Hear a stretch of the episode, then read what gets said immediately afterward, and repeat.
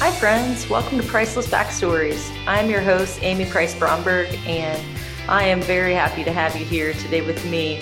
Um, yeah, just enjoying the podcast. So, um, I hope you enjoyed the latest episode with Jennifer Waddell. Um, Jennifer is a great friend of mine. We have really enjoyed just being on staff together with Athletes in Action. And isn't she just like the sweetest, um, just coolest Southern gal? Um, yeah, it's really cool just to hear her story and really to see the faithfulness of God um, displayed through her story of being on staff and full time ministry with Athletes in Action, as well as through her marriage and um, yeah, just the glimpses of what um, she's experienced in her lifetime. So, hope you enjoyed the latest episode. Today on the pod, I'm actually going to um, bring you into a taste of what I experienced this past weekend. Um, last weekend, I actually had the opportunity to travel to Dallas Texas, the big state of Texas. And um, and I don't know if you have, I would imagine you have something on your bucket list. If you were to think of what would be something on your bucket list that you would just love to do in your lifetime or even in this year, what would it be?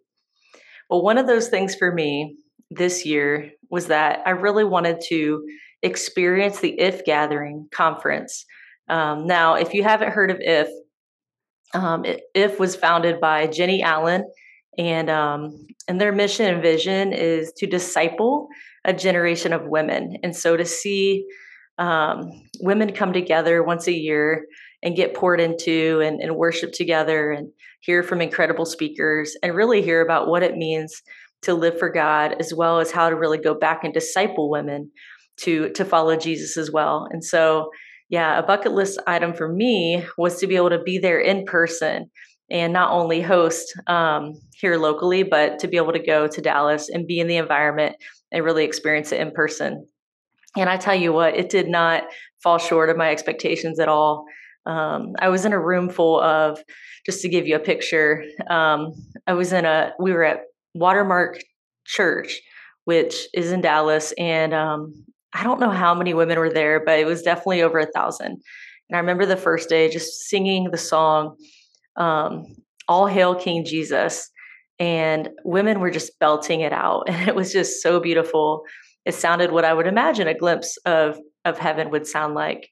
Um, but yeah, I was just really encouraged by so many women just wanting to be following Jesus and be in that room together and worshiping him together. Now, the um, kind of as I was sitting in the room, the theme that had taken place during the weekend was the theme of Psalm 23. And so that's what I want to talk with you about today. And I, I hope to even give you um, a reflection and takeaway and an action point that you could take with you from this podcast episode. Um, Psalm 23, I'm going to go ahead and read this to you. It says, The Lord is my shepherd, I shall not want. He makes me lie down in green pastures. He leads me beside still waters. He restores my soul. He leads me in paths of righteousness for his name's sake. Even though I walk through the valley of the shadow of death, I will fear no evil, for you are with me. Your rod and your staff, they comfort me. You prepare a table before me in the presence of mine enemies. You anoint my head with oil, my cup overflows. Surely goodness and mercy shall follow me all the days of my life, and I shall dwell in the house of the Lord forever. Whew. I don't know about you, but there are some gems in this Psalm of David. I would encourage you even to take a moment and just highlight maybe a phrase that really resonates with you um, or a verse that really sticks out to you.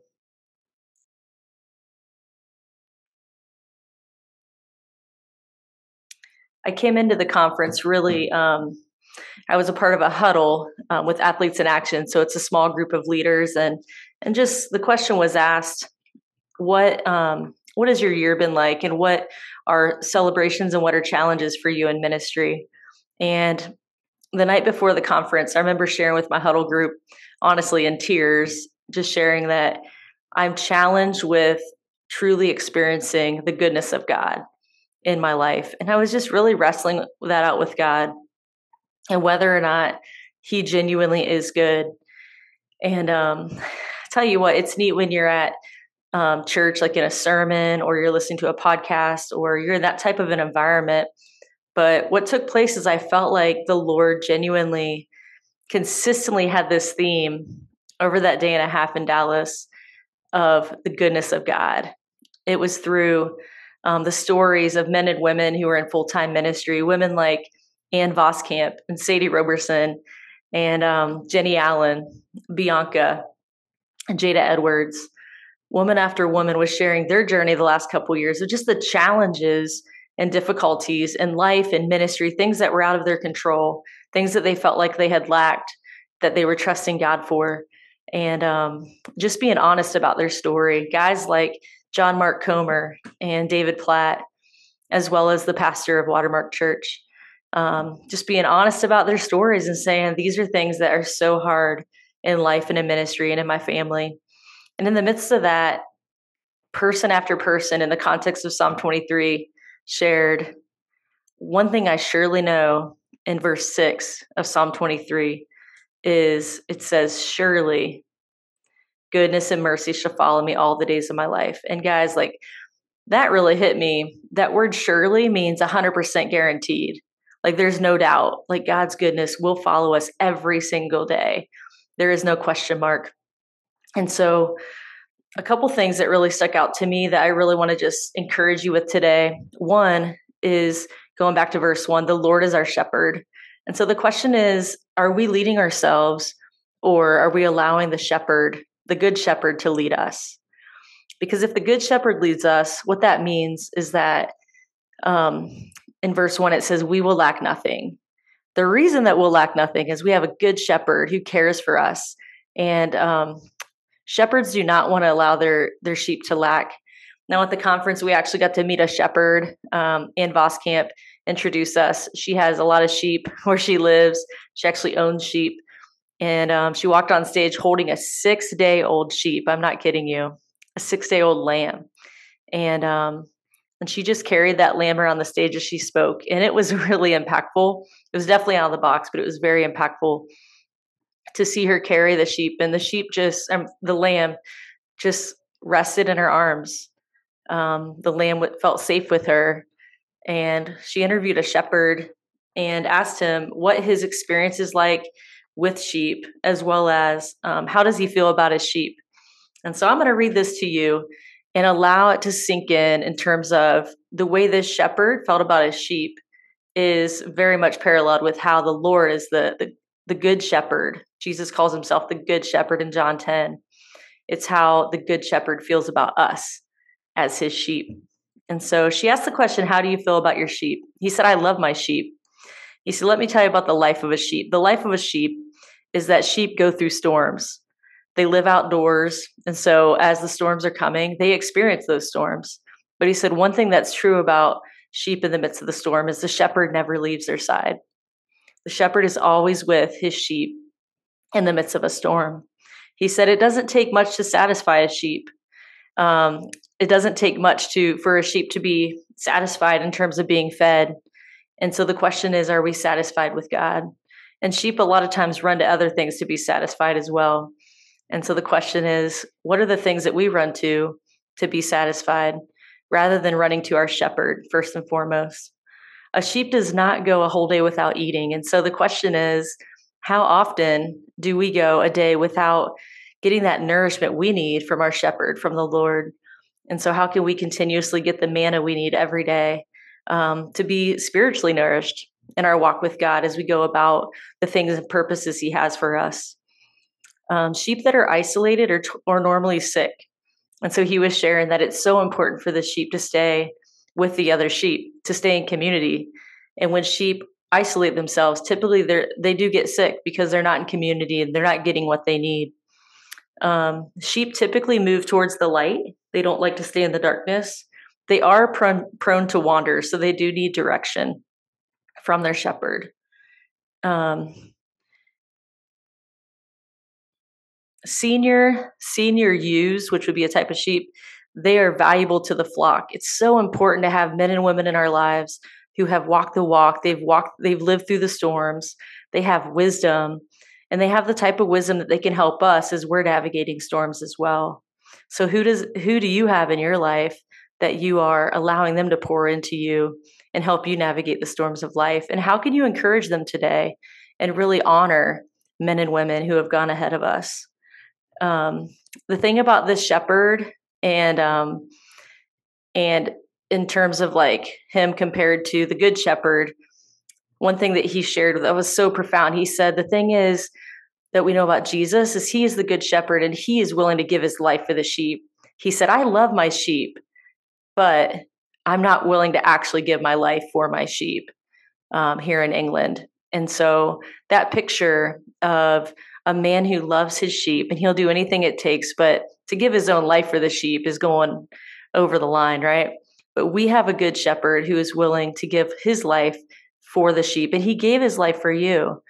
He gave his life on the cross, knowing that you and I were going to wander, knowing that we would try to get nourished on our own. We would try to get satisfied on our own. But the reality is, He, Jesus Christ Himself, He is the one, He is the only one who genuinely satisfies.